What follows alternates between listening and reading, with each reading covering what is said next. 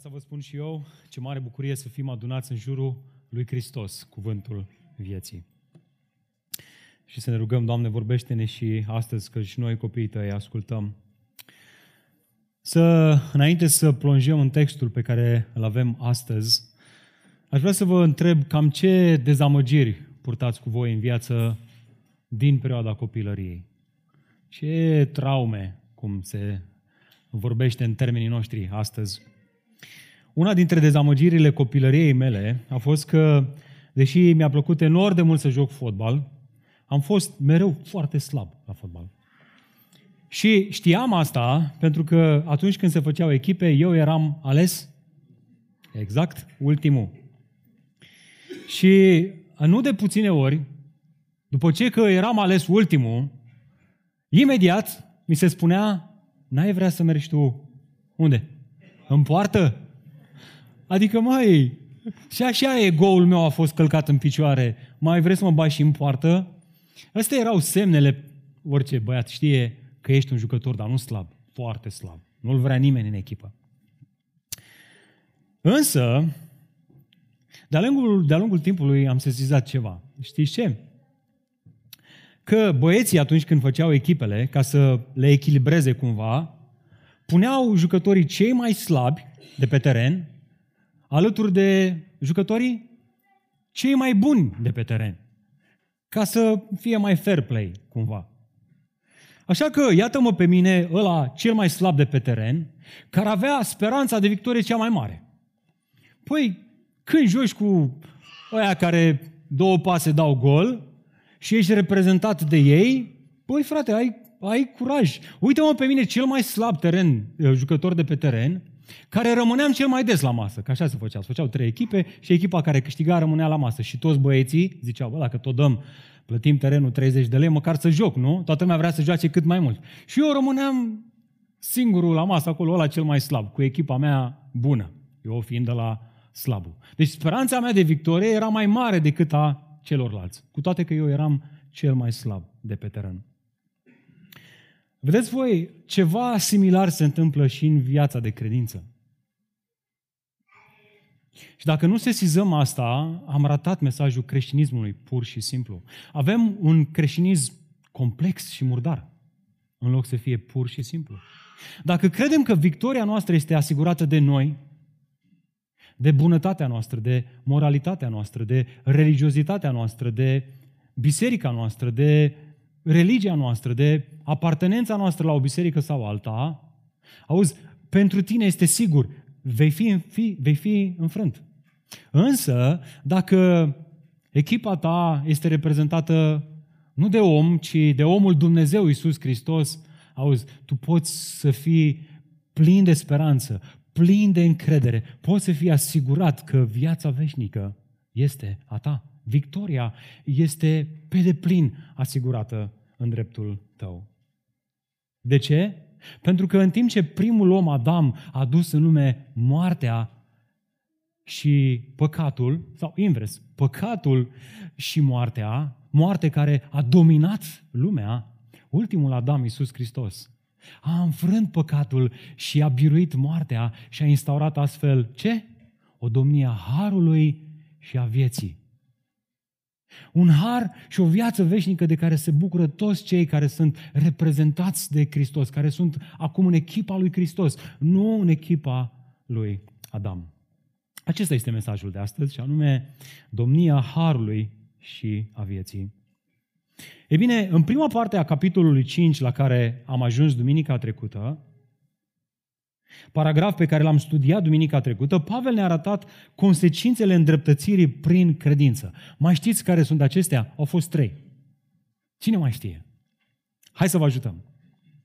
Mai întâi, îndreptățirea cu cred- prin credință aduce în viața credinciosului împăcarea cu Dumnezeu.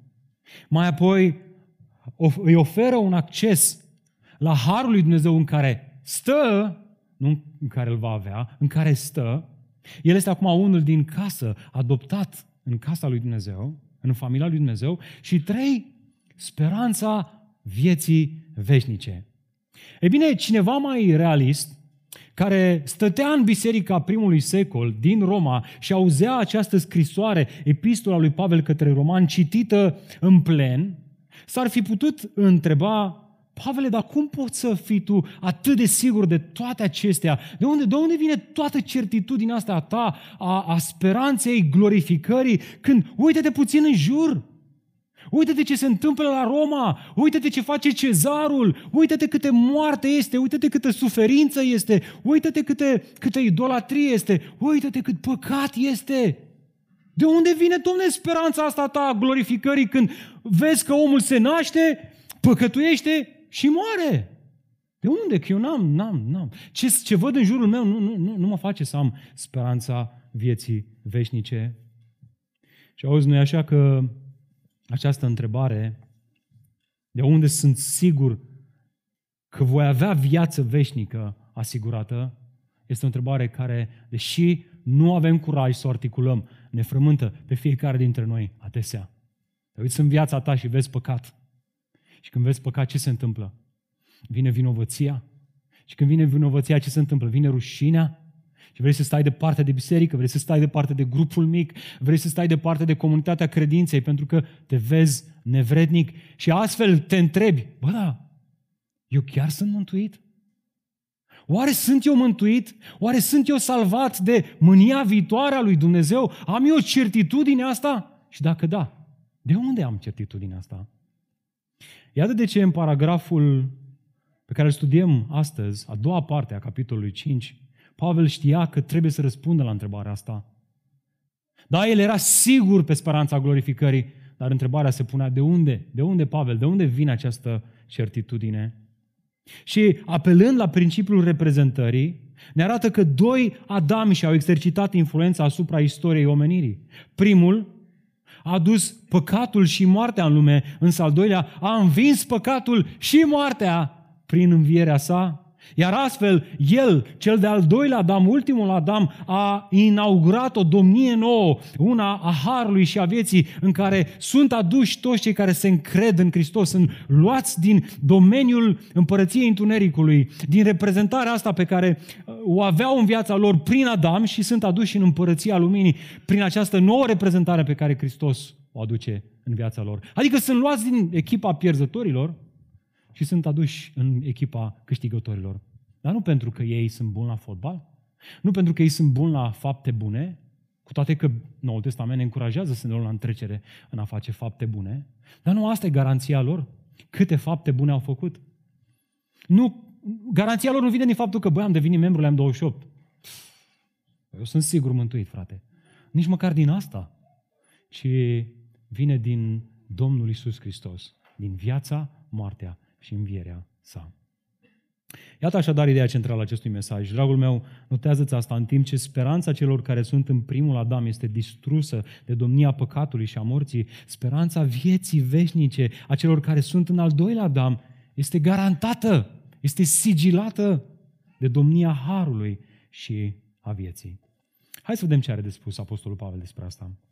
Vă să deschideți împreună cu mine Roman, capitolul 5, și dacă ați ajuns acolo, puteți să spuneți tare un amin. Amin. Haideți să vedem ce are de spus Apostolul Pavel. Înainte de a citi acest pasaj, aș vrea să vă avertizez. Intrăm într-o zonă extrem de turbulentă a cărții romane. Ne informează teologii că avem înaintea noastră, dacă nu chiar cel mai greu pasaj din Romani din toată cartea romani. Este un, un pasaj extrem de condensat. Pe alocuri tehnic, teologic, poate chiar filozofic pentru unii. În urmare, avem mare nevoie de Duhul lui Dumnezeu să ne lumineze capacitatea de înțelegere a acestui pasaj. Nu te apropia de acest pasaj gândindu-te, lasă că înțelepciunea mea e suficientă să înțeleg pasajul ăsta. Roagă-te, roagă-te chiar acum în timp ce îl citim, ca Duhul Domnului să producă noi credință și înțelegere. Amin? Ascultați cuvântul Domnului. Roman, capitolul 5, citim de la versetul 12 până la finalul capitolului. De aceea, Așa cum păcatul a intrat în lume printr-un singur om, iar prin păcat a intrat moartea și astfel moartea a trecut la toți oamenii din cauza că toți au păcătuit, Căci înainte de lege era păcat în lume, însă păcatul nu este luat în calcul când nu este lege. Totuși, moartea a domnit de la Adam până la Moise, chiar și peste cei care n-au păcătuit printr-o abatere asemănătoare cu cea lui Adam, care este un arhetip al celui care urma să vină. Însă, darul nu este ca nelegiuirea. Căci dacă cei mulți au murit prin nelegiuirea unuia singur, cu mult mai mult harul lui Dumnezeu și darul venit prin harul unui singur om, Iisus Hristos, s-au dat din belșug celor mulți. Iar darul nu a venit ca prin acel unul singur care a păcătuit, fiindcă judecata venită printr-un sing- printr-unul singur a dus la condamnare. A dus la condamnare. Însă darul, care a urmat după multe nelegiuiri, a dus la o decizie de iertare.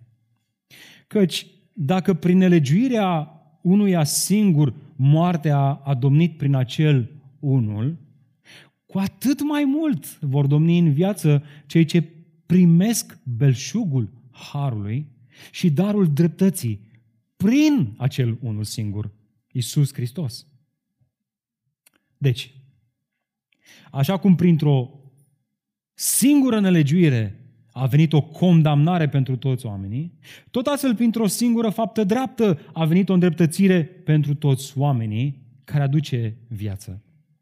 Căci, așa cum prin neascultarea unui singur om cei mulți au fost făcuți păcătoși, tot astfel prin ascultarea unui singur, unuia singur, cei mulți vor fi făcuți drepți.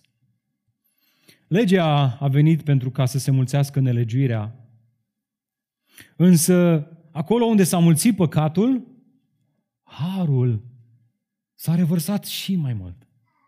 Pentru că, așa cum păcatul a domnit în moarte, tot astfel să domnească și harul lui Dumnezeu prin dreptate, ducând la viață veșnică prin Isus Hristos, Domnul nostru. Până aici cuvântul Domnului astăzi. Amin. Haideți să ne rugăm Domnului. Haideți să ne zmerim înaintea Lui. Tată, ne regăsim pe noi în dimineața aceasta, înainte acestui text, precum niște mineri care urmează să intre în adâncimea unei mine, înconjurați de întunecime, înconjurați de capacitatea de a crede și a înțelege aceste adevăruri atât de adânci și profunde. De aceea, Tată, datorită jertfei lui Hristos, te implorăm, aprinde Tu lumina Duhului Sfânt în inimile noastre, ca astfel să ne lumineze El calea în acest pasaj, să ne arate El ce trebuie să înțelegem, ce trebuie să credem, ca astfel să fim siguri de viața veșnică.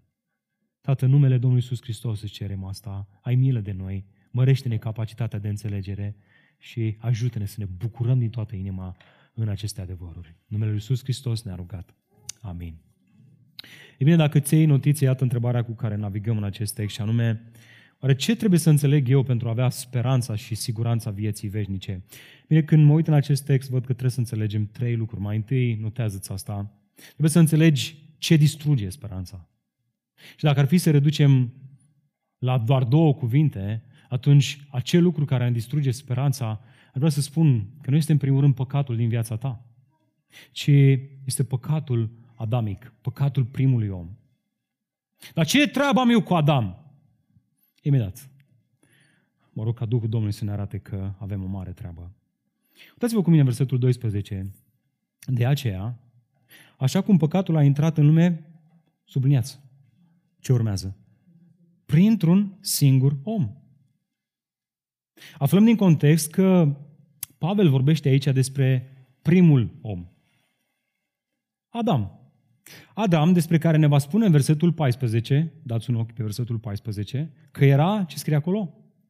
Un arhetip a celui care urma să vină. Adică un alt Adam, unul pe care Pavel l-a numit în 1 Corinteni, capitolul 5, versetul 45, al doilea Adam. Sau, dacă vreți, ultimul Adam, în funcție de ce traducere țin mai.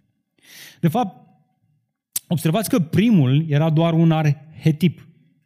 Iar acest cuvânt, în zilele lor, avea sens de matriță sau schiță. Ideea subliniată este că primul Adam era o imagine preînchipuitoare a celui ce urma să vină. E ca atunci când un constructor mai întâi construiește o matriță ca să-ți arate cum o să arate complexul pe care își îl propune să-l dezvolte și apoi îți arată, uite, complexul. A fost făcut după, după această matriță. Și nu așa? Sunt asemănări oh, și sunt diferențe foarte mari. Și Pavel era conștient de asta. De asta, în primele versete, el ne introduce pe cei doi Adami, apoi în următoarele versete ni compară și ne arată diferențele, ca în final să ne arate asemănările. Însă ideea este asta, ambii Adami au exercitat o influență extraordinar de mare asupra istoriei omenirii. Și dacă nu înțelegi asta, nu înțelegi creștinismul pur și simplu. Primul a introdus în lume distrugerea, iar al doilea a inversat ceea ce a distrus primul și a introdus viața. Cu alte cuvinte, ceea ce ne spune autorul aici este că lumea n-a fost așa cum o vedem noi astăzi. Ea n-a fost așa la început. Cum o vedem noi astăzi? Plină de păcat și plină de decese. Câte morți subite nu se întâmplă în jurul nostru, câtă suferință, cât necaz nu este în jurul nostru. E bine, Pavel vrea să sublinieze, nu au fost lucrurile așa la început, căci după ce cerurile și pământul au fost create, după ce Adam a fost creat, Dumnezeu s-a uitat la tot ce a făcut cu mâna lui și iată că toate erau nu bune. Să nu mai spuneți asta niciodată. Erau foarte bune. Adică erau perfecte. Prin urmare, citind Cartea Genezei, nu poți să nu te întrebi, băi, dacă toate lucrurile erau foarte bune, cine a distrus această lume perfectă creată de Dumnezeu? Unii ar zice, șarpele de vină. Alții ar spune, Eva, și să fac glume pe seama asta. Pavel, inspirat de Duhul Sfânt, ne arată că Adam este de vină. Omul, primul om, Adam, este de vină. Din cauza lui s-a declanșat trei stadii ale degradării omenirii prin păcatul lui. Stadii pe care ni le arată Apostolul Pavel aici. Stadii pe care apoi ne va arăta că Isus le inversează. Dar haideți mai întâi să vedem ce distruge speranța omului. Ce, ce, ce declanșează aceste stadii ale degradării omenirii prin păcatul adamic. Bine, primul lucru, primul stadiu, vrea să vedem Apostolul Pavel, este păcatul care a intrat în lume printr-un singur om. Uitați-vă cu mine versetul 12. Păcatul a intrat în lume, ce spune acolo? Încă o dată. Printr-un singur om. Trebuie să vezi asta, trebuie să crezi asta, trebuie să înțelegi asta. Cu siguranță că șarpele și Eva au contribuit și ei la intrarea păcatului în lume. Însă Dumnezeu, care a creat toate lucrurile, îl vede pe Adam responsabil. Nu la întâmplare, el este primul chemat de Dumnezeu să dea socoteală pentru ce a făcut. Nu Eva și nici șarpele. Știți de ce? Deoarece Adam, nu Eva, primise porunca lui Dumnezeu de a nu mânca din pomul interzis. Era de datoria lui să păzească această poruncă. Era de datoria lui să o dea mai departe, să o predea soției sale și să vegheze asupra lucrurilor create de Dumnezeu și împlinind porunca lui Dumnezeu. Ba mai mult, lui Adam Dumnezeu i-a spus că în ziua în care omul mănâncă din pom, ce se va întâmpla? Va muri negreșit. Și cu toate astea, când Eva s-a apropiat de el și i-a dat să mănânce, ce a făcut Adam? A mâncat. Nu a ezitat chiar. Consecința, consecința este asta. Atunci când Dumnezeu, în adiera dimineții, a venit la întâlnirea cu omul, în primul templu creat de Dumnezeu, Edenul, să se întâlnească cu Dumnezeu, să aibă părtășie Dumnezeu cu omul, ce făcea omul? Se ascundea de fața lui Dumnezeu. Vedeți? Păcatul, adică neascultarea de Dumnezeu, asta înseamnă păcat. Este o ascultare, în primul rând, față de Dumnezeu, produce vinovăție, produce rușine și astfel distruge speranța omului de a mai sta în prezența Dumnezeului Sfânt. Adam se gândea, cum aș putea să mai dau eu față în față cu Dumnezeu? Cum să mai dau eu fața cu Dumnezeu când l-am neascultat pe Dumnezeu? Păcatul ridică, ridică un zid de despărțire între om și Dumnezeu. Nu la întâmplare, Pavel anticipează prin asta următorul stadiu al degradării rasei umane, și anume faptul că păcatul a dus în lumea noastră moartea, Observați cu mine versetul 12 în continuare. Iar prin păcat a intrat? Ce scrie acolo? Moartea. Observați? Încă din cartea Genezei, Biblia ne învață că efectul neascultării de Dumnezeu, adică efectul păcatului, este moartea. Apostolul Pavel ne va spune un pic mai târziu în Romani că plata păcatului, adică leafa, salariu pentru păcatul tău, pentru care ai muncit din greu, este moartea. Oare despre ce fel de moarte vorbim aici? E bine, judecând după relatarea căderii primului om în păcat, înțelegem că mai întâi vorbim despre o moarte spirituală. Asta e, asta e primul lucru. Omul separat de Dumnezeu, alungat din prezența lui Dumnezeu, alungat din grădina Eden, alungat din acest templu construit de Dumnezeu, ca omul să se întâlnească cu Dumnezeu. De fapt, ăsta este primul și cel mai important lucru pe care trebuie să-l sesizăm. Păcatul a dus separare dintre om și Dumnezeu, l-a alungat pe om din prezența lui Dumnezeu. Apoi, al doilea lucru pe care vrea să-l vedem, această relatare a genezei, a căderii omului în păcat, este că nu vorbim doar despre o moarte spirituală, ci vorbim și despre o moarte biologică, o moarte fizică. De fapt, sintagma ebraică rostită de Dumnezeu și tradusă în Geneza cu vei muri negreșit, ca și consecință la neascultare, poate fi tradusă, știți cum? Și cu murind, vei muri. Adică o degradare fizică treptată care îl culminează cu un deces. De asta Cartea Geneza, după acea întâmplare, ne redă o sumedenie de oameni care au trăit X ani și apoi au murit. Și după aia ne dă un alt om și ne spune, a trăit 900 de ani și a murit. Adică, bă, să înțelegi că oricât ar trăi omul, speranța de viață nu are datorită păcatului. El va muri. Ăsta e elementul pe care vrea să-l sesizăm, cartea Geneza. Prin Adam a intrat păcatul și prin păcat a intrat moartea. Și moartea asta domnește, stăpânește peste toți oamenii. O moarte spirituală și o moarte biologică. Vorbim de o moarte dublă. Toate astea datorită neascultării lui Adam.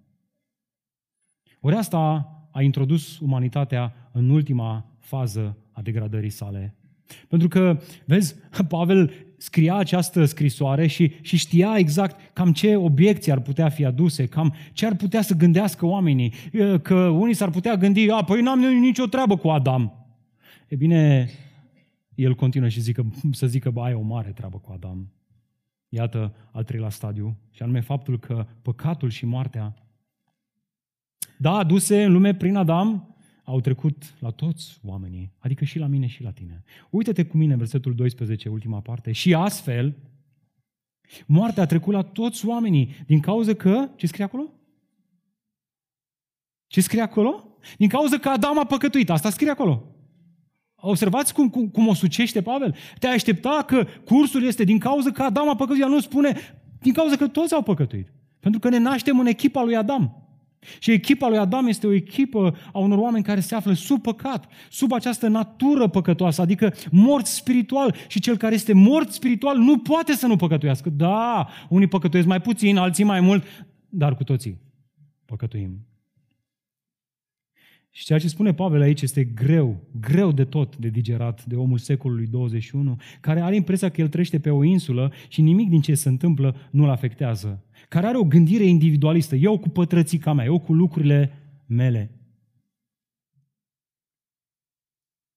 Însă Pavel distruge o astfel de gândire, o astfel de cultură bolnăvicioasă și ne spune că după căderea primilor oameni în păcat, omul nu se mai naște inocent, așa cum a fost omul creat în grădină, ci se naște păcătos, vinovat și rușinat și separat de fața lui Dumnezeu. Gândiți-vă la asta. Hai să ne gândim un pic. Atunci când lui Adam și Eva li s-au născut copii, nu e așa că ei nu au fost puși de Dumnezeu în grădina Eden, nu? N-a, n-a zis Dumnezeu, bă, Adam a dat-o de gard, și Eva a dat-o de gard, da, copiilor, inocenți, îi punem în grădina Eden, să vedem ce fac și ei. Nu. Copiii lui Adam, Cain și Abel au fost născuți în afara grădinii Edenului. De asta ei când mergeau să se închine, se, se închinau la intrare, la ușa de intrare în grădină. Ei erau și ei morți spiritual, separați de Dumnezeu, sub efectele păcatului lui Adam, fiind reprezentați de tatăl lor, Adam.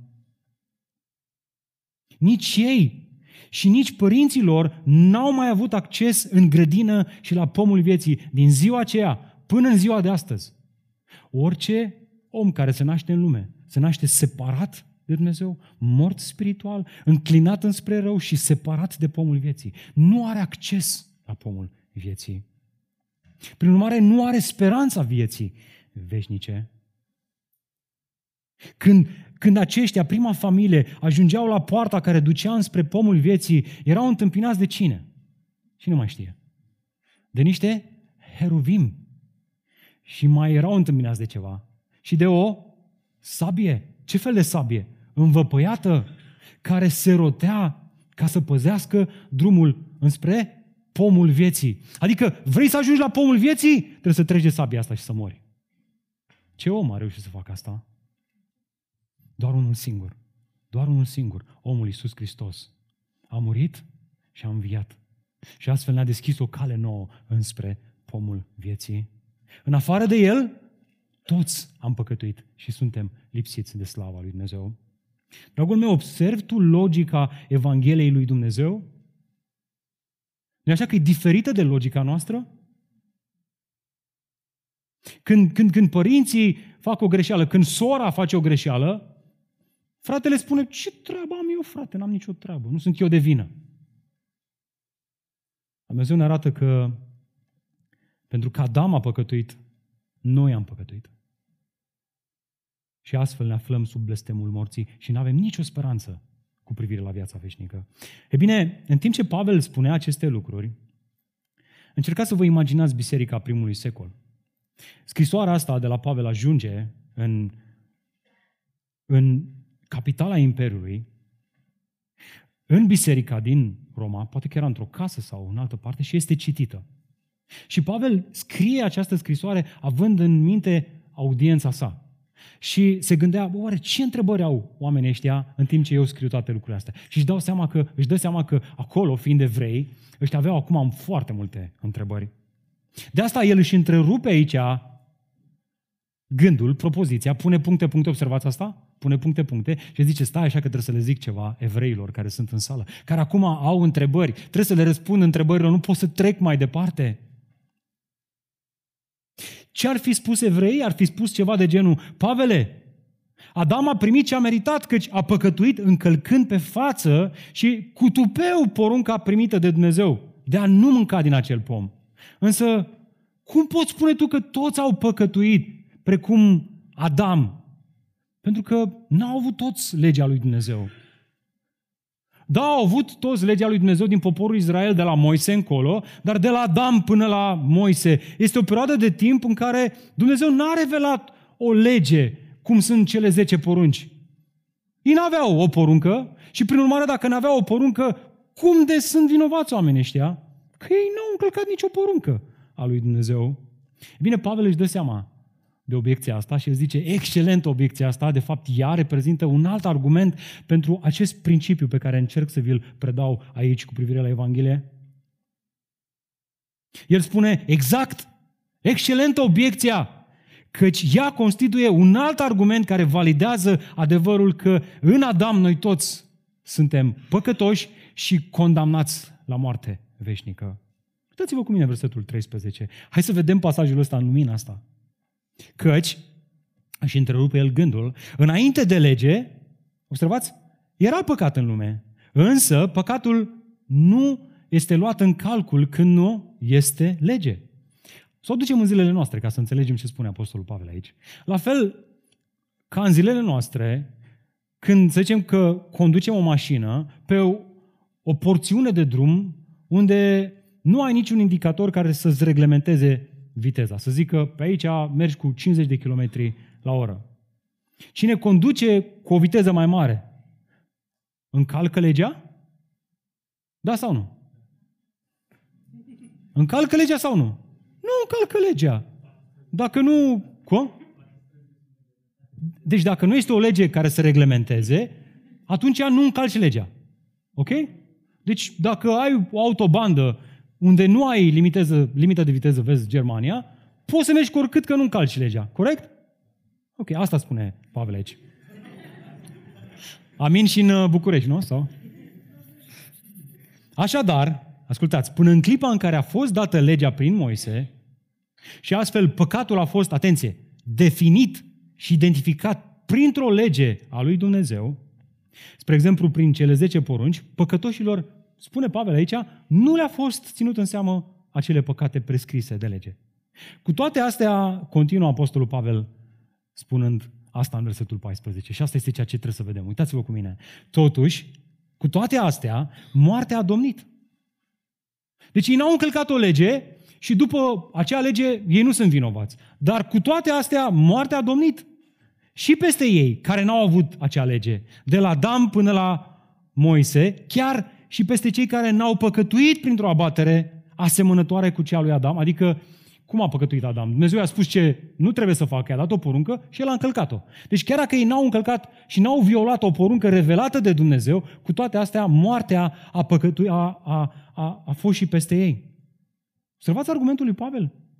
În timp ce este adevărat că păcatele, spre exemplu, ale celor din zilele lui Noe sau a celor care au construit turnul Babel, n-au fost luate în calcul fiindcă ei n-aveau o lege revelată, totuși, consecințele păcatului Adam a avut efect și în viața lor și ei au fost vinovați și astfel condamnați la moarte veșnică. De ce? De ce? Din cauza lui Adam. Observați? Stai puțin, Pavele, tocmai, tocmai ai spus că acolo unde nu este lege, nu este încălcarea legii. Care este atunci baza pentru care sunt condamnați oamenii ăștia? Care este motivul morților? Răspunsul lui Pavel este din nou și din nou păcatul lui Adam. Păcatul lui Adam care a dus moartea în lume și o moarte care a domnit peste toți oamenii. Toți oamenii se nasc sub păcatul lui Adam și astfel morți spiritual și pe cale să moară fizic. Asta este ceea ce spune autorul aici. Și, încă o dată, gândirea noastră individualistă ne, ne determină să ne disociem de Adam și să spunem, păi da, n-am eu nicio legătură cu Adam. Ce treabă am eu cu el? Și cu toate că credem noi că nu înțelegem ce spune Pavel aici, acest principiu al reprezentării, cu toate astea, vreau să vă arăt că înțelegem perfect. Nu e așa, când, nu e așa că atunci când un președinte de țară intră într-un război cu o altă țară, toată țara intră în război?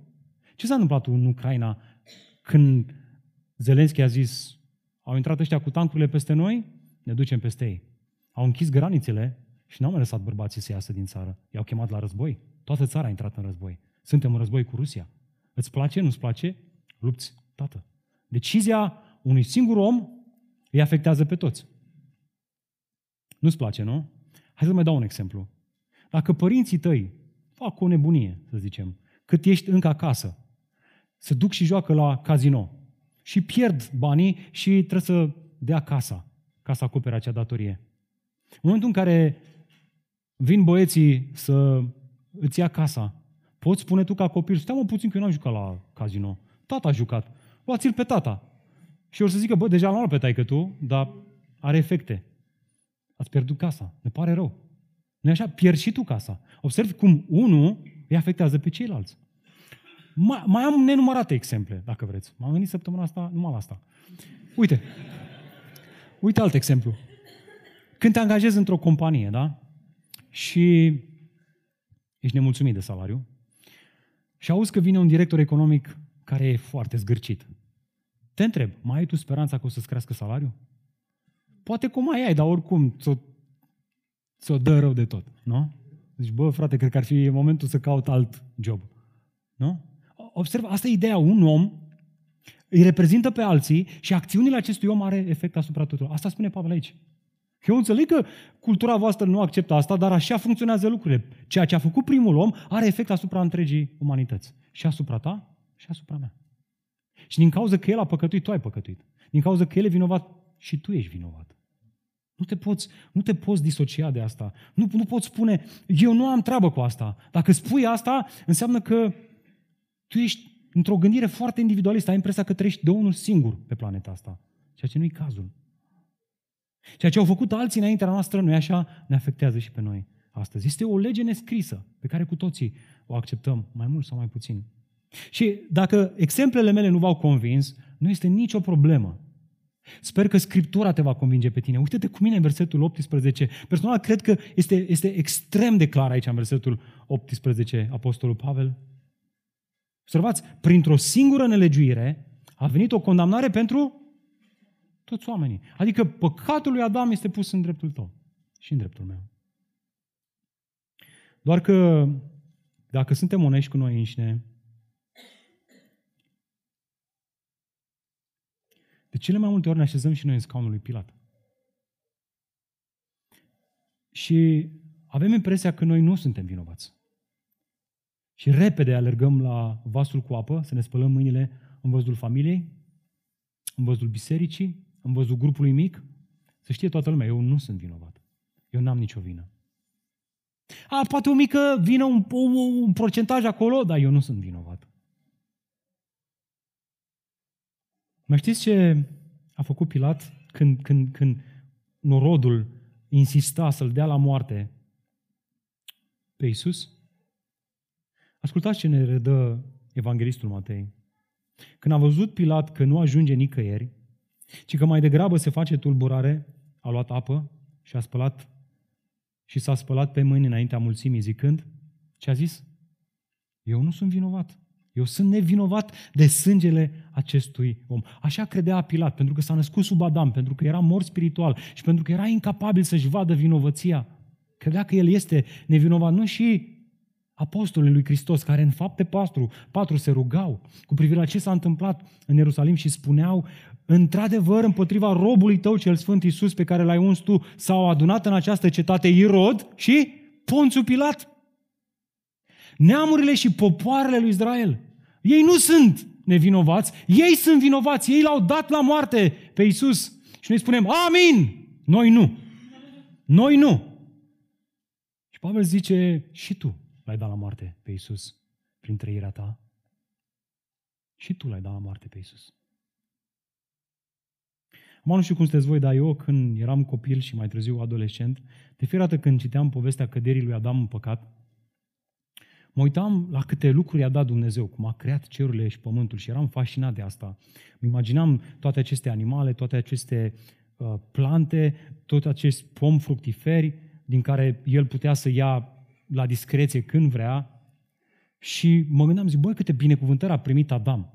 Apoi mă uitam pe aceste Biblii ilustrate uh, în care era prezentat Adam lângă Eva și de obicei Eva era prezentată ca o femeie frumoasă și na, ca adolescent, începusem și eu să mă uit după fete și mă gândeam, zic, băi, și a dat o femeie frumoasă. Mă gândeam așa în sinea mea, bă, cred că i-a dat cea mai frumoasă femeie lui Adam. Bă, ce prost a fost ăsta, mă, ce, ce bătut în cap. Cum a putut mă să facă așa ceva? Ce nenorocit Adam ăsta. Adică Dumnezeu l-a binecuvântat și el și-a bătut joc. Și-a bătut joc de ce a făcut Dumnezeu, și-a bătut joc de soția lui, în loc să-i spună ce a spus Dumnezeu, să o păzească, să aibă grijă, să aibă grijă de această grădină a Edenului pe care trebuia să o lucreze și să o păzească, nenorocitul a distrus-o. Eu, continuam eu în gândul meu nebun și mândru și arogant, dacă aș fi fost în locul lui Adam, sigur n-aș fi făcut la fel. Eu așa mă gândeam. Și prin asta nu spuneam altceva decât uh, eu sunt Mesia. Adică eu am, aș avea capacitatea să fac ceea ce doar Mesia putea să facă. Să vin în grădina Edenului și să nu păcătuiesc. Dragilor, cine a făcut asta? Cine a venit în lumea asta și n-a păcătuit? Și atenție, nu a venit într-o lume perfectă, ci într-o lume imperfectă. Adam a fost pus într-o lume perfectă și a păcătuit. Iisus Hristos, Fiul lui Dumnezeu, a venit într-o lume imperfectă și n-a păcătuit. A ascultat perfect de Tatăl. De ce? Pentru că ăsta a fost planul încă de la început, ca omul să fie salvat prin al doilea, ultimul Adam. Asta este ceea ce rezidește speranța vieții veșnice și asta este ceea ce în același timp ne conștientizează că dacă ne naștem sub Adam, nu avem nicio șansă să avem viața veșnică. Vă mai amintiți poezia lui Costache Ioanid, nu singur Iuda vinovat? Cei care a mers de mici la o biserică de pocăiți, cum se zicea pe atunci, la adunare. Știți la ce mă refer? Adesea cântau cântecul acesta înainte de masa Domnului. Mai știți ce spunea acest cântec? Nu-i singur Iuda vinovat de sângele ce se dădu nici mari preoți, nici Pilat, ci lumea întreagă prin prin ce? Prin păcat la singular. Interesant. Costache Ionid a înțeles acest plan de răscumpărare, că un singur păcat a trecut în dreptul tuturor. Prin păcatul lui Adam suntem toți vinovați. Și eu, și tu, și eu, și tu. Ar fi un moment bun să ne întoarcem la aceste adevăruri, biserică. Într-o lume a victimizării, într-o lume în care ne spălăm pe mâini, noi nu suntem vinovați. Suntem și noi vinovați 20%, dar părinții noștri, ar fi un moment bun să ne întoarcem la aceste adevăruri. Și trebuie să apus pe accelerație și să merg un pic mai încolo de atât. Dacă suntem onești, câți dintre noi n-am spus, băi, ce mișto este vecinul și colegul meu, ce inimă bună are. Nu are niciun sens să-i spun Evanghelia, că el deja este bun. Prin urmare, în capul nostru nebun, iertați-mă, că asta este adesea și în capul meu nebun, de om care încă mai are nevoie să, să fie transformat în mintea lui după adevărul Scripturii, este că a fi creștin înseamnă a fi bun.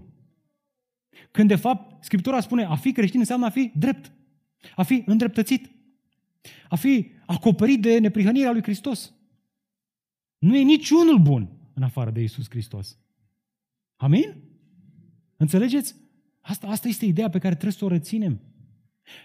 Prietenul al tău, colegul al tău, care ți se pare ție mișto, respectos, moral, adesea, hai să fim onești, că unii de la M28 ar rușina dacă ar fi comparați cu acel coleg de la serviciu.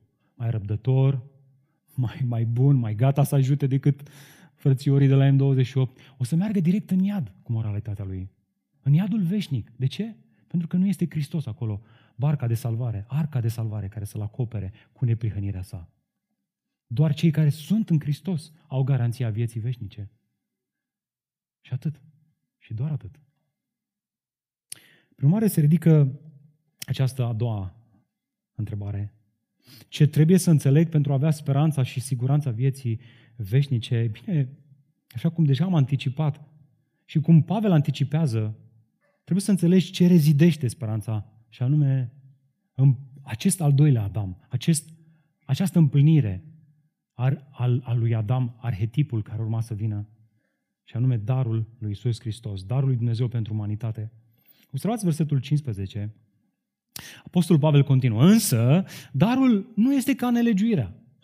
Asta e un alt termen cheie, dar, pot să-l subliniez. Apare de multe ori în acest paragraf, de cinci ori, și are sens de un dar oferit gratuit.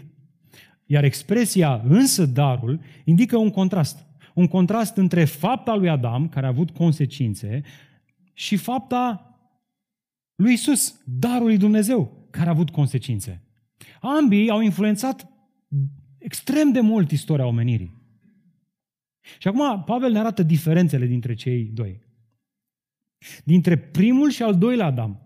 Și el spune asta, dacă fapta primului Adam a adus păcatul și moartea în lume, iar asta a distrus din temelie speranța umanității, fapta lui Isus a inversat efectele degradării umanității și a adus omenirii în dar harul și domnia vieții, iar asta reconstruiește speranța vieții noastre. Da? Dacă să o aducem așa mai la viața de zi cu zi, că uneori mi se par complicate astea, dar nu sunt chiar așa complicate. Dacă, dacă până acum directorul economic a fost un zgârcit și nimic nu ne dădea, acum am auzit că a venit un alt director economic care este generos și o să ne dea multe lucruri. Și asta dintr-o dată îți naște speranță, naște bucurie, naște, nu? Încântare să mergi la locul ăla de muncă. Vrei să rămâi acolo. Asta este ceea ce spune Pavel aici. Iată cum arată, în termenii Apostolului Pavel, inversarea degradării omenirii prin al doilea Adam, darul Iisus Hristos. Mai întâi vrea să vedem el că este un dar oferit prin har, nu prin fapte, ca să nu se laude nimeni, celor mulți. Dați-vă cu mine versetul 15. Însă, darul nu este ca nelegiuirea, căci dacă cei mulți au murit prin nelegiuirea uneia singur, cu mult mai mult harul lui Dumnezeu și darul venit prin harul unuia singur, Iisus Hristos, s-au dat din belșug celor mulți. În versetul 15, în acest verset pe care tocmai l-am citit, contrastul dintre cei doi Adam subliniază faptul că neascultarea lui Adam, primul om de Dumnezeu, a avut ca efect moartea umanității.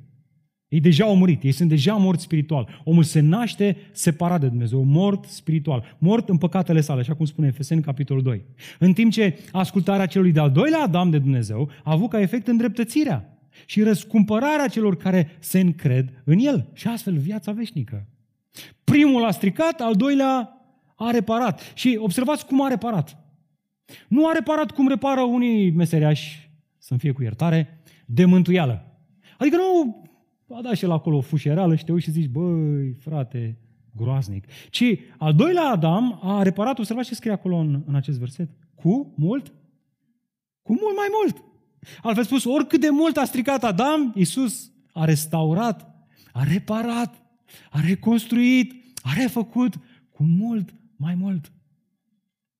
Mai mult, acest dar este un dar care oferă o decizie de iertare. Uitați-vă cu mine în versetul 16. Iar darul nu a venit ca prin acel unul singur care a păcătuit, fiindcă judecata venită printr-unul singur a dus la condamnare, însă darul, observați cuvântul ăsta care se tot repetă, care a urmat după multe nelegiuiri, a dus la o decizie de iertare. În acest verset, contrastul dintre cei doi subliniază faptul că păcatul lui Adam a dus dezastrul condamnării asupra, nu doar asupra lui Adam, ci asupra întregii rasei umane. În timp ce ascultarea lui Hristos și împlinirea planului lui Dumnezeu de răscumpărare prin moartea și învierea sa, prin ispășirea sa pe cruce, a dus o decizie de iertare, de achitare. A celor care? Care? A celor mulți. Care să ăștia mulți? Care se încred și se adăpostesc în Domnul Isus Hristos pentru viața veșnică. Care sunt siguri de viața veșnică pentru că sunt achitați, sunt acoperiți, sunt îmbrăcați în neprihănirea lui Hristos prin credința în El. Iată cum și prin acest contrast vedem inversarea efectelor dezastroase produse de neascultarea primului Adam. Și asta mai aduce ceva.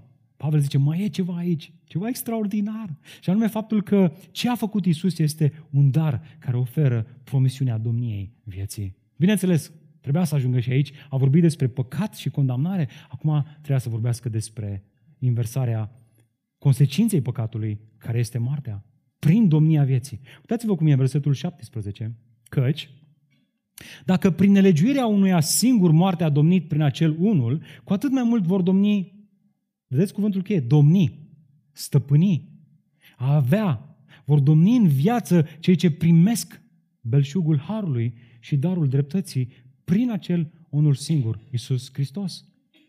Contrastul subliniat în acest verset între cei doi Adami ne arată că fapta primului Adam a adus domnia morții asupra întregii rasei umane, în timp ce fapta celui de-al doilea Adam, ultimul Adam, a adus domnia vieții asupra celor care se încred în el, asupra întregii rasei umane. De ce? Pentru că acum această lucrare a lui Hristos este oferită în dar tuturor oamenilor. Toți oamenii care aud Evanghelia și se încred în Hristos pot avea viață veșnică. De ce? Pentru că al doilea Adam nu a rămas în mormânt. Asta este ideea. O fi trăit Adam, primul om, 930 de ani. Dar Geneza ne-a spus-o clar. A trăit 930 de ani și după aia a murit. După aia ne spune Iisus Hristos a trăit vreo 30 de ani și zice, oh, parcă e mai slab al doilea decât uh, primul. De asta spune Isaia, că te uitai la el și ai fi spus despre el că este zdrobit de Dumnezeu. Și totuși, a treia zi a înviat din morți. El, Hristos, a biruit boldul morții și a înviat. Iată de ce cel, ca, cel care se încrede în Hristos și care este reprezentat de Hristos are asigurată domnia asupra morții prin moartea și învierea lui Hristos. Ăsta este belșugul Harului, dragilor. Este, în termenii lui Apostolul Pavel, în secțiunea asta pe care și-a introdus-o în capitolul 5 și o va sfârși în capitolul 8, este un transfer de domnie. Este un transfer de, de cetățenie dintr-o țară într-o altă țară. Haideți să ne imaginăm următorul scenariu. Este ca și cu cineva născut în Rusia, zilele astea, mă rog, s-a născut acum 30 de ani, să zicem, care realizează zic, zilele astea efectele dezastroase ale războiului cu Ucraina și ideologia din spate. Nu contează ce, ce părere aveți politice, nu vă blocați în asta, rămâneți cu mine în ilustrație, vă rog frumos. Indiferent că este sau nu trimis pe frontul de luptă, simplu fapt că omul ăsta s-a născut rus și contribuie la economia Rusiei prin faptul că muncește, plătește taxe și așa mai departe, contribuie și la război. O parte din banii lui se duc și la război. Într-o măsură mai mare sau mai mică, e adevărat. Dar inevit, nu contează. Asta, asta face Pavel. Logica Evangheliei este reduce la esență și spune, uite măi, cum stau lucrurile. Prin urmare, singura lui speranță de a se disocia de război și de efectele dezastruoase ale războiului este ce? Ce? Schimbarea cetățeniei. Da? Acum, să ne imaginăm că cineva, cumva, niște forțe speciale, intervine, îl extrage pe acest om din Rusia, îl duce în Polonia, la ambasada Americii din Polonia, intră acolo și îi se oferă cetățenie americană. Iese din ambasadă cu pașaport american, cetățean al Statelor Unite ale Americii. Vedeți, un astfel de transfer de domnie, de cetățenie, va inversa efectele deciziilor lui Putin în viața sa și îl va plasa într-o realitate nouă. Chiar dacă el nu este încă pe teritoriul american, acea cetățenie, acel pașaport îi dă dreptul să se ducă înspre acea țară. Îi dă speranța că va ajunge în acea țară. Îi dă speranța că va fi primit în acea țară. Îi dă speranța că va putea munci în acea țară. Îi dă speranța că va putea să-și obțină o carte de identitate în acea țară, că el acum este cetățean al Americii. Acum, când oamenii îl vor întâlni pe omul ăsta, în Polonia, aceștia probabil că îi vor spune, știind câți ucrainieni au cazat în tot acest timp de război, băi, rușilor, este groaznic, mă, ce faceți voi acolo, în Ucraina. E, el poate scoate acum pașaportul și să spună, prietene, eu nu mai sunt cetățean rus. Eu sunt, ia uite, sunt cetățean american acum. Da, este adevărat că încă arăt ca un rus, vorbesc cu accent rusesc, cu o engleză stricată, însă am primit în dar o cetățenie care a inversat efectele deciziilor lui Putin din țara mea, în care eu m-am născut și care acum îmi dă speranța unei destinații finale noi. Eu nu mai sunt reprezentat de vechiul domeniu în care m-am născut, sunt reprezentat de un domeniu nou. Asta, asta ne spune Pavel aici. Dacă te-ai încrezut în Hristos, ai o altă cetățenie, ai o altă destinație. Tu nu mai ești reprezentat de lumea asta plină de necazuri, în care păcatul domnește și moartea domnește, ci ești reprezentat de o altă domnie, o domnie a Harului. Mi-a plăcut foarte mult Douglas Moore, este un teolog care ne oferă un grafic prin care ne ilustrează acest transfer între cele două domnii în termenii lui Pavel, în capitolele 5, 6, 7 și 8. Și cam așa arată el. Observați, credincioșii nu mai sunt în primul Adam, ci sunt în Hristos. Ei nu mai sunt robi ai păcatului, ci robi ai dreptății. Ei nu mai sunt condamnați la moarte veșnică, ci sunt destinați pentru viață veșnică. Ei nu mai sunt sub lege, ci ei sunt sub har. Ei nu mai sunt conduși de firea veche păcătoasă, ci sunt conduși de Duhul Sfânt al lui Dumnezeu. Dragul meu, ești tu conștient de lucrurile astea care s-au întâmplat în viața ta? E, adesea suntem ca niște copii care am crescut toată viața noastră la orfelinat, suntem aduși într-o casă nouă, într-o domnie nouă și pentru că nu știm ce se află în casa aia, stăm stinghere acolo și nu punem mâna pe nimic, nici măcar nu mâncăm. Ajungem la spital, că suntem fără mâncare noi. Dar e plin frigiderul. E de baraua plină de mâncare. Și părinții spun, bă, dar nu știai că trebuie să mănânci. A, uite că nu știam. De asta Biblia vorbește despre renoirea minții prin cuvânt. De asta e important să, să, să, să ne imersăm mințile în teologie bună. Să ne imersăm mințile în adevărurile astea care adesea ni se par, băi, sunt prea greu de prinse cu mintea noastră, dar care sunt atât de bogate, atât de pline de speranță, atât de pline de har. Astea sunt lucrurile pe care deja Hristos le-a făcut în viața ta și care sigur se vor întâmpla. De fapt, este este ultimul lucru pe care vrea să-l vedem Apostolul Pavel. Și trebuie să înțeleg pentru a avea speranța și siguranța vieții veșnice, nu în ultimul rând, dragul meu, înțelege că, că este ceva ce garantează siguranța mântuirii și acel lucru nu este faptele tale bune, ci este această domnie a Harului pe care a instaurat-o Dumnezeu prin Fiul Său, venind în lume, prin moartea și învierea sa. Să văd cum începe versetul 18. Deci, adică ajunge la o concluzie. La o concluzie în care, apropo, o să terminăm propoziția pe care am întrerupt-o la început. Vedeți, Pavel nu e ca noi. Noi începem idei, le întrerupem și nu mai revenim la ideile alea. Am, dacă avem o soție, ne mai zice, bă, dar început să-i să zici ceva. A, a, nu mai știu ce. Nu și Pavel. Pavel știe exact ce face aici. El, el continuă acum versetul 12 și spune, așa cum, tot astfel. Cu alte cuvinte, versetele de la 18 la 19 se reîntorc pentru a completa mult așteptatul tot astfel. Ori asta înseamnă că tot acest paragraf pe care l-am studiat noi astăzi se încadrează în aceste două expresii. Așa cum, tot astfel. Și m-am gândit și la asta săptămâna asta. Cum am putea să ilustrăm ca să înțelegem ce face Pavel aici? Este ca atunci când mergi la un local extraordinar de bun de pizza, și acum suntem spre finalul serviciului de închinare și putem vorbi despre mâncare un pic, dacă vreți idei. Și chelnerul vine la tine și îți propune el, domne, o pizza pe care n-ai mai mâncat-o niciodată cu, zice el, cu trufe. Acum tu care te-ai născut la țară sau ești mai de la țară, cum zicem noi aici la București, te gândești, mă, ce alea trufe? Să nu vină vreo, vreo caracatiță ceva, că nu mănânc cu așa ceva. Și îl întreb, domnule, ia zic, care e treaba cu trufele astea? Că poate o iau, dar nu știu cu ce să mănâncă.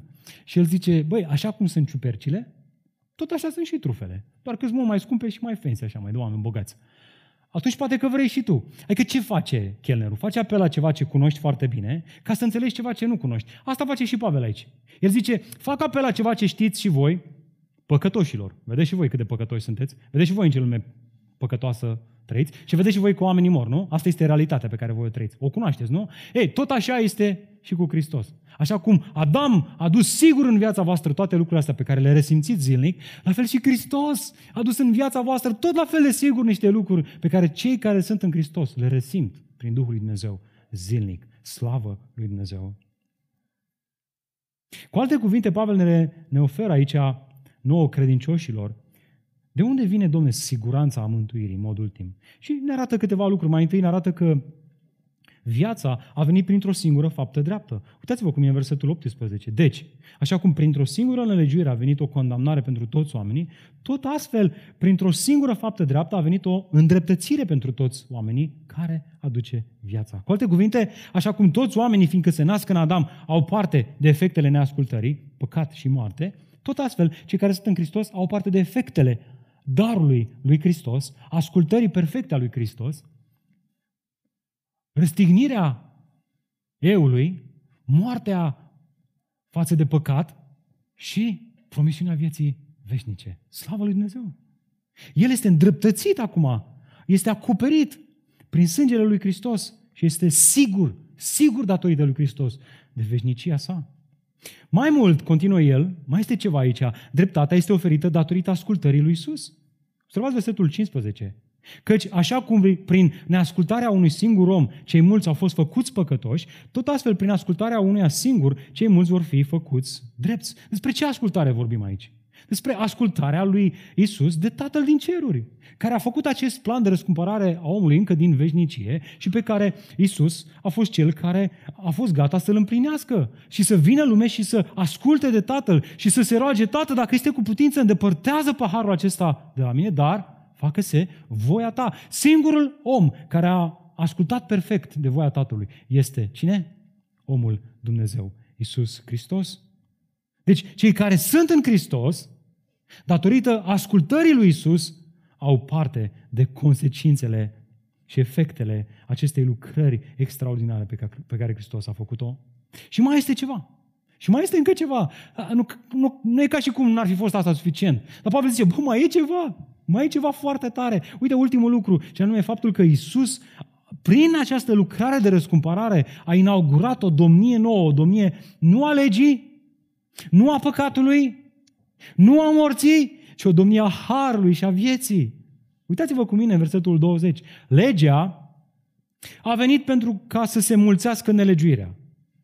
Am văzut deja ce spune el prin asta. Adică acolo unde este lege, te vezi mai nenorocit.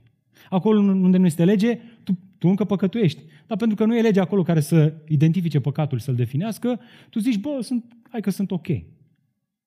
Însă, acolo unde s-a mulțit păcatul, prin lege, pentru că legea a arătat păcatul, harul s-a revărsat și mai mult. Pentru că așa cum păcatul a domnit în moarte, tot astfel să domnească și ce? Harul lui Dumnezeu prin dreptate, adică prin neprihănire, ducând la viață veșnică. Observați?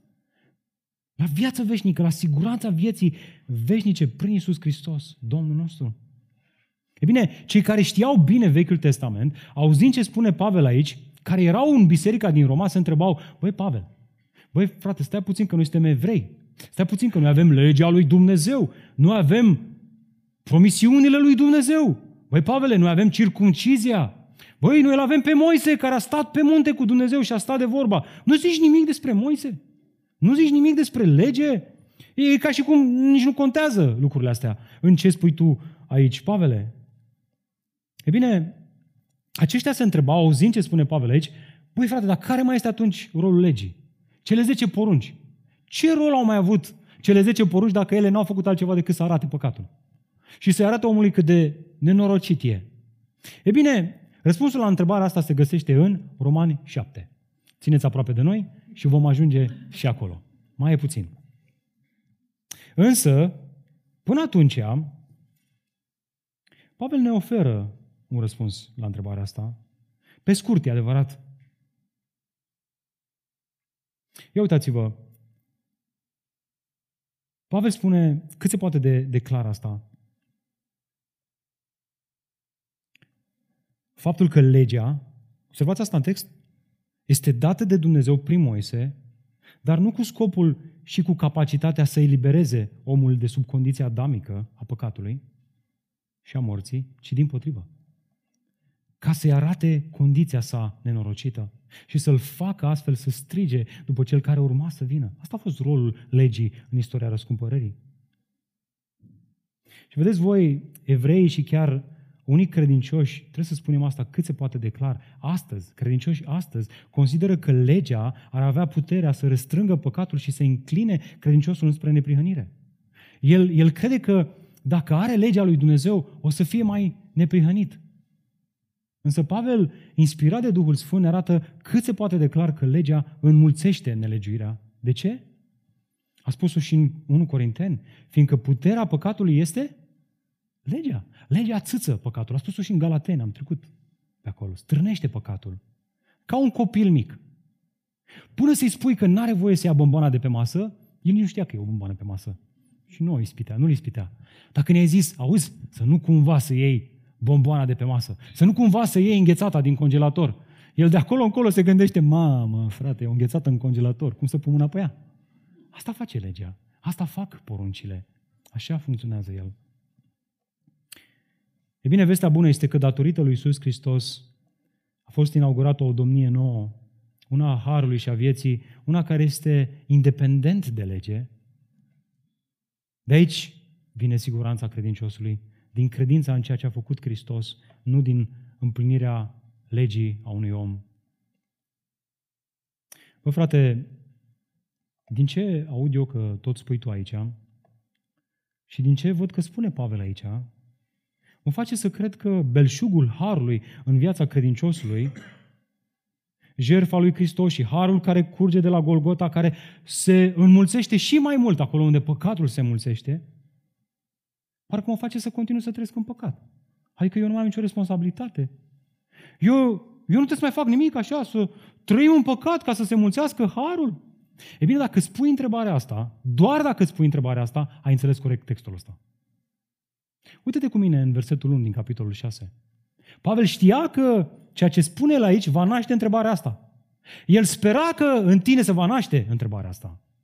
Iată de ce Martin Lloyd Jones, comentând fix acest pasaj, spunea dacă în timp ce predici Evanghelia, nimeni nu ridică întrebarea asta să continuăm să păcătuim ca să se mulțească harul, atunci, cel mai probabil, asta înseamnă că n-ai predicat Evanghelia într-un mod eficient. Gândește-te la asta. Soluția la problema nenorocită a omului nu este împlinirea legii, nu este trăirea unei vieți morale care să ne justifice înaintea lui Dumnezeu ce este trăirea dreaptă a lui Isus Hristos. Hai să mulțumim Domnului, hai să ne plecăm capetele în rugăciune. Tată, în dimineața aceasta suntem copleșiți de acest plan extraordinar de răscumpărare a omului din păcat prin Domnul Isus Hristos. Mulțumim, Doamne, că al doilea Adam, ultimul Adam, a inversat tot ceea ce neascultarea primului Adam a adus în lume. Și îți mulțumim, Doamne, că prin el ai deschis o cale nouă, una prin care noi să putem fi acoperiți de păcat, să fim acoperiți de consecințele păcatului, care este moartea, și să avem asigurată viața veșnică. Dar, Doamne, trebuie să, trebuie să mărturisim în dimineața asta că prea adesea siguranța mântuirii noastre nu vine din ce a făcut Hristos, ci vine din ce credem că am putea să facem noi. Din eforturile noastre, din bunătatea noastră, din slujirea noastră. Adesea din sumele pe care le transferăm pentru împărăția ta, din actele noastre de caritate, din spiritualitatea noastră, din faptul că am făcut uh, niște exerciții de yoga și acum suntem mai, mai goi de noi. Tată, iartă-ne că uneori ne lăsăm atrași de gândirea acestei lumi. Și îți mulțumim în dimineața asta că ne confrunți și ne arăți că noi toți ne-am născut sub păcat și fiind sub păcat, suntem condamnați la moarte. Și că singura noastră speranță este Isus Hristos. Mă rog, Doamne, pentru cei care ai produs în ei credință, care s-au agățat de Hristos și sunt acum cu păcatele acoperite datorită jertfei lui Hristos. Doamne, te rog să le produci astăzi speranță, siguranță, indiferent prin ce trec, indiferent prin ce necazuri trec, să se încradă în Hristos, știind că destinația lor este sigură.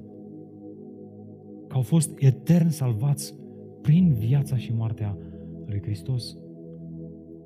Doamne, pentru cei care încă se încred în primul Adam, care încă caută prin eforturile lor să inverseze răutatea care este în lume, crezând că prin moralitatea lor, prin faptele lor bune, prin modul lor diferit de a face afaceri, prin, prin, prin mâinile lor zbârcite, pot să inverseze răul care este în lume. Doamne, te rog, zdrobește în dimineața asta și arată-le că oricât de mult ar reuși, ei toți sunt morți și despărțiți de Dumnezeu. Atrage la tine, Doamne, te rugăm. Trage la tine pe copiii noștri. Trage-ne la tine pe noi toți, Doamne, și fă să ne bucurăm în Domnul nostru Isus Hristos. Numele Lui ne-am rugat toate acestea. Amin.